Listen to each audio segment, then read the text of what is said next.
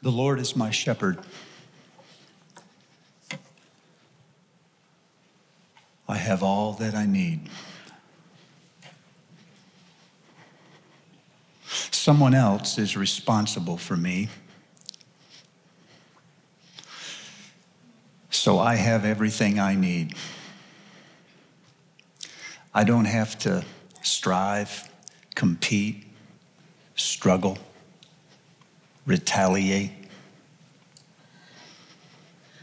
The shepherd is responsible for me. In the middle of that popular psalm, there is a peculiar image that goes like this He prepares a table before me in the presence of my enemies. Isn't that a strange place for a table? In the presence of one's enemies. Well, to start with, food in the early uh, times was scarce. And so one did not waste food on someone who wasn't your closest friend. So, whenever you invited people over to your house, and there were no restaurants back then, how did they do it? You only invited people that you were familiar with, people that you knew and those that you liked. And so, whenever you looked around someone's table, you could tell who their friends were. This was their preferred company. This is why Jesus was accused of eating with sinners and tax collectors because he was saying a powerful social statement. He was saying, in effect, this is my preferred company. And the enemies, in the psalmist's words, are not those who just attack you. The word means to press hard upon, to squeeze. It means to vex, to harass, to treat with contempt. And so, an enemy to the psalmist was anyone who annoyed you, hurt you, threatened you, betrayed you, opposed you, undermined you, or drained you. You have prepared a table for me in the presence of people who annoy me, hurt me, threaten me, oppose me, and drain me.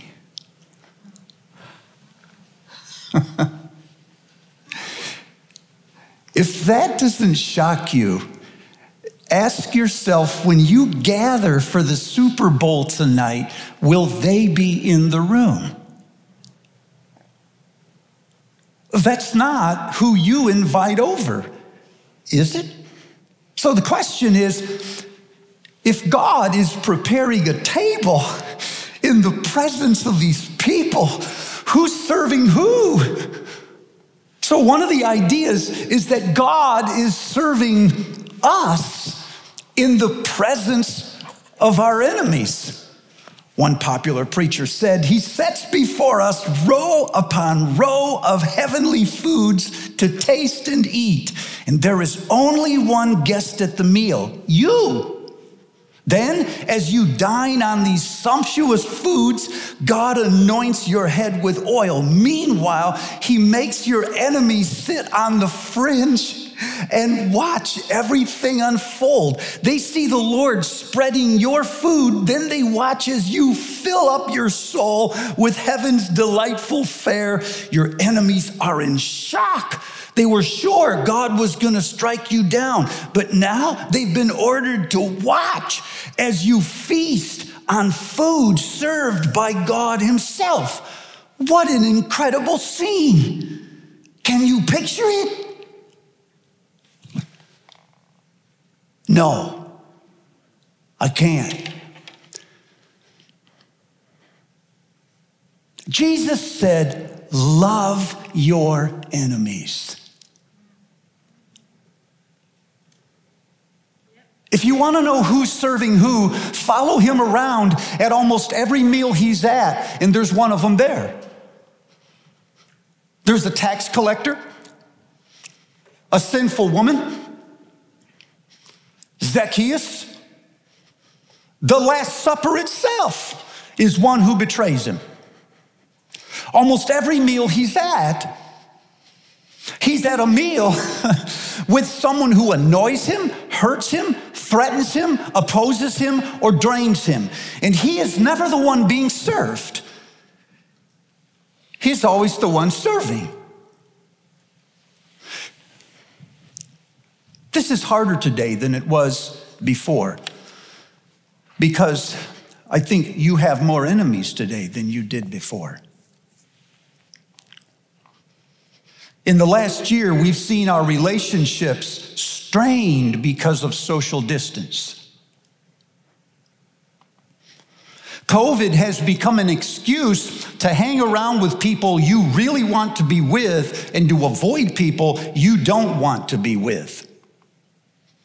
It has reduced most of our conversations to technology, social media platforms.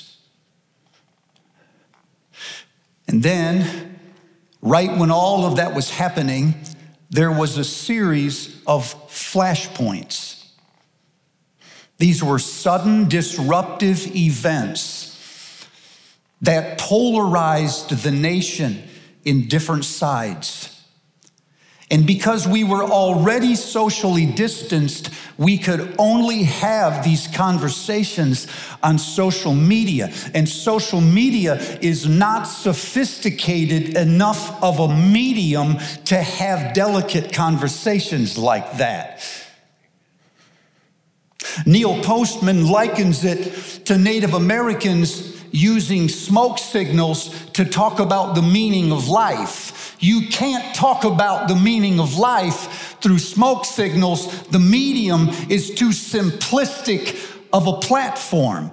You need a more complicated platform to talk about delicate issues but we haven't been able to do that. And so, separated now by COVID, choosing only those that we want to talk to being forced to carry on delicate conversations through an inferior medium, technology has thrown us into circles of like minds. The algorithms have picked up our posts and surrounded us with people who are exactly like us. So the Brookings Institute said that for people on Facebook are more likely to be in contact with five people of like mind for every one person of a different mind. The University of Georgia has proven that those who use Twitter are far less likely to be exposed to people of cross ideological ideas. And so we were forced to communicate through technology about sensitive subjects, and technology has thrown us into silos and insulated us from people of different opinions. Now, here is the really good news. In about three to six months after y'all have had your vaccines, you get to go back to work with these people you've gotten to avoid. I think that's why some of us don't want the vaccine. Sorry. COVID, COVID.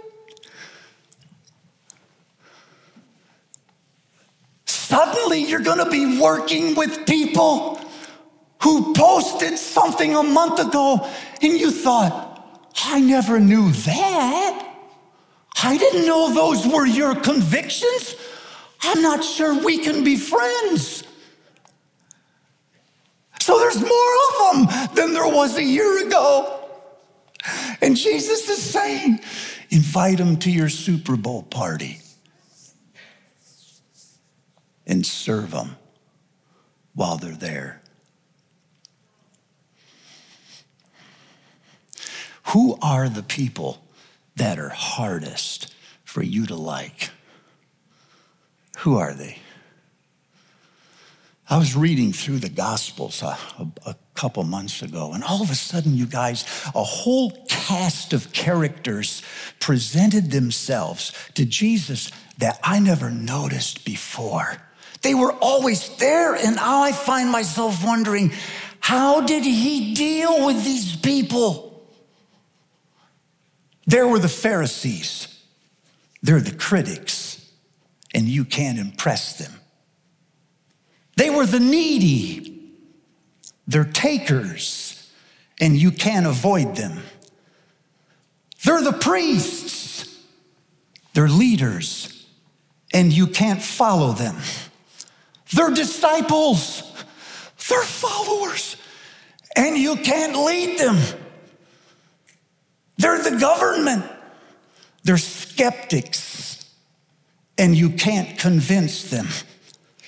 They're Pilate and Peter, they're allies, and you can't trust them. Every one of us have people like this in our lives. Most of us, at least, have people like this in our lives. Take a moment and give them a name. Not out loud. Really, they might be a couple seats over.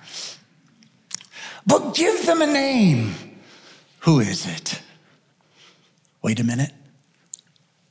Tom Brady. Mm.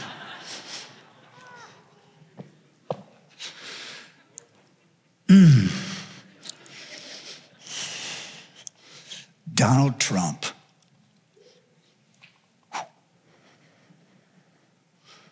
Kamala Harris.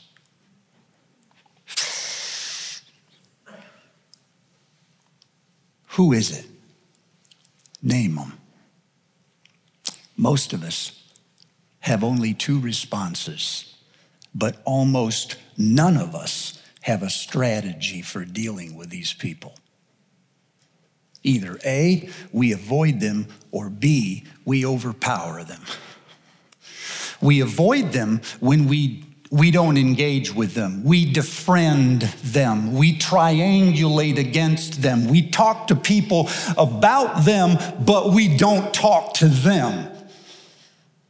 We schedule our breaks, our routines away from them. Or we overpower them. We shout. We label. We play movies in our minds where we're having an argument with this person and we always win. We rally allies against them. We make it difficult for them to do their work because they disagree with us. This is our response. We either avoid them or we overpower them, but we do not have a strategy for dealing with them. And this is why that matters because Jesus said, This is the stock and trade of being a child of God. Jesus said in Luke chapter 6 that when you forgive your enemies, people that annoy you, hurt you, betray you, threaten you, and drain you, when you love your enemies, you become sons and daughters of your Father who is in heaven. He does not say, if you pray the sinner's prayer, you become a son or a daughter. He says, this is established by semblance when you act like your Father. When you act like your Father. You prove that you are a son or a daughter of God. So, if I'm hearing this right, there are more people like this in our lives, and we don't have a strategy for dealing with them. And yet, these people are the core of what it means to be a Christian.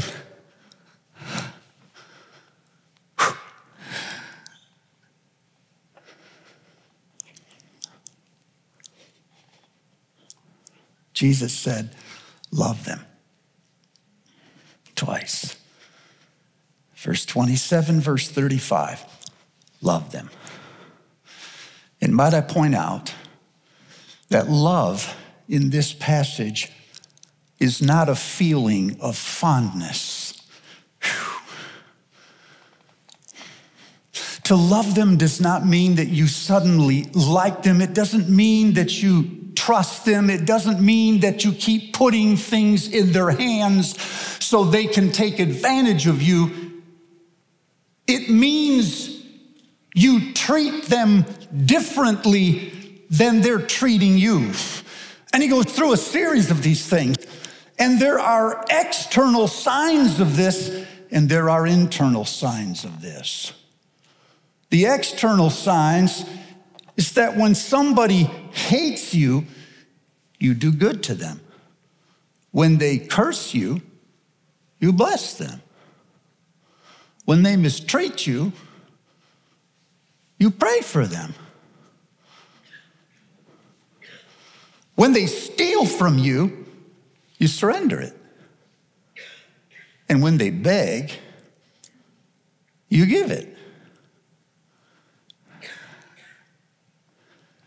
The internal signs are even harder. Beginning in verse 37, don't condemn them, don't judge them.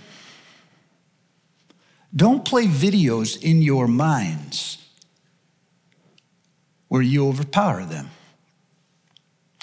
It occurs to me that many of us are better at the external signs than the internal. We have the capacity to be courteous and kind to our enemies while all the while having private conversations inside. And watch what Jesus says. The problem with those private conversations that you've been having with yourself is not only that they damage the relationship, they do, it's that they also damage your personality. Jesus says, if you judge, you will be judged and if you condemn another person, well, then you will be condemned. So he makes it clear that the most critical people in the room right now are also the most paranoid. The ones in the room who judge people the most are the same ones who can't live with their own imperfections. The frustration that we vent on others turns around and comes back to roost. Are you tracking? This, this is an outrageous thing for Jesus to say. Love your enemies. Respond in a different kind. Edwin Friedman was an ordained rabbi and then a family therapist, and he studied families in crisis. And he said, in his words, after studying thousands of families, he discovered that the one ingredient that determined whether a family stayed together or whether it disintegrated was what he called a well differentiated leader. And what he means by that is someone who has the ability to live in the middle of the chaos without being overtaken by the chaos. It is someone who is close enough to the person throwing insults that they can still stay engaged with them, and yet they're not dependent upon them. They have their own values and their own vision of a beautiful life. And yet they wake up every morning in the midst of chaos but they are ordered by what is inside of them and not by what is happening around them. I think this is something like what Jesus is saying. Even though they hate you and they curse you and they mistreat you and they steal from you and they slap you, you are motivated by what is in you, not by what is happening to you. And so you do good to them. You pray for them. You turn the cheek and you give to them because you have a different core. So, what's at the core?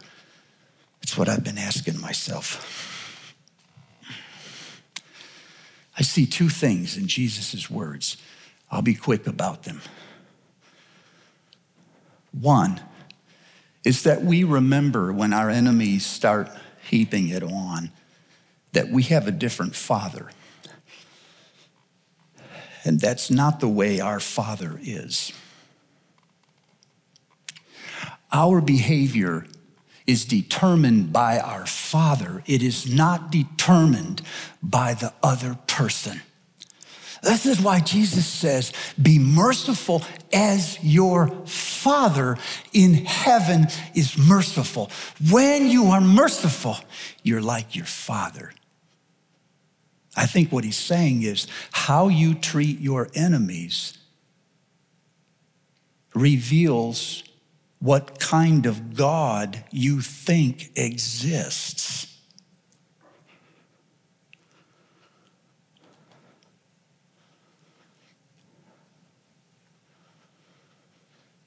Maybe your God is a judge, and so everything for you is about justice.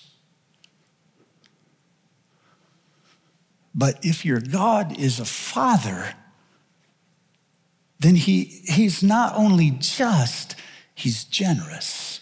He doesn't only give people what they deserve, he gives them what they don't deserve because that's his nature. And so, one of the things to remember, one of the things that orients us in the midst of this chaos is that the God who loves us is a different kind of God. And this is the one that we're Im- imitating. Are you, are you still there? There's one more. The second thing that Jesus says that orients us is that um, we remember when our enemies insult us um, our own weaknesses. In verses uh, 39, 40, and 41, he talks about judging people who have a speck in their eye when we might have a beam in our eye.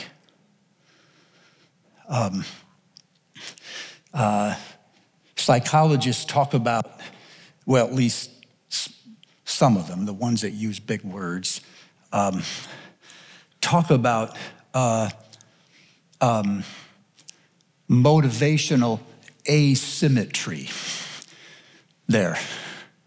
That's my big word for the day. Here's what it means we tend to assume that our motives are usually pure and the motives of our opponent are usually corrupt. So, so when we encounter somebody who feels strongly in another direction, the reason we think we're right is because we feel motivated by justice and benevolence but we know that they are motivated by malice and greed. And we just assign these. Of course, he's talking about other people, not us. So Jesus said, Remember, remember, when you go to judge someone else's arguments, judge your own. Before you are critical of another person, critique yourself.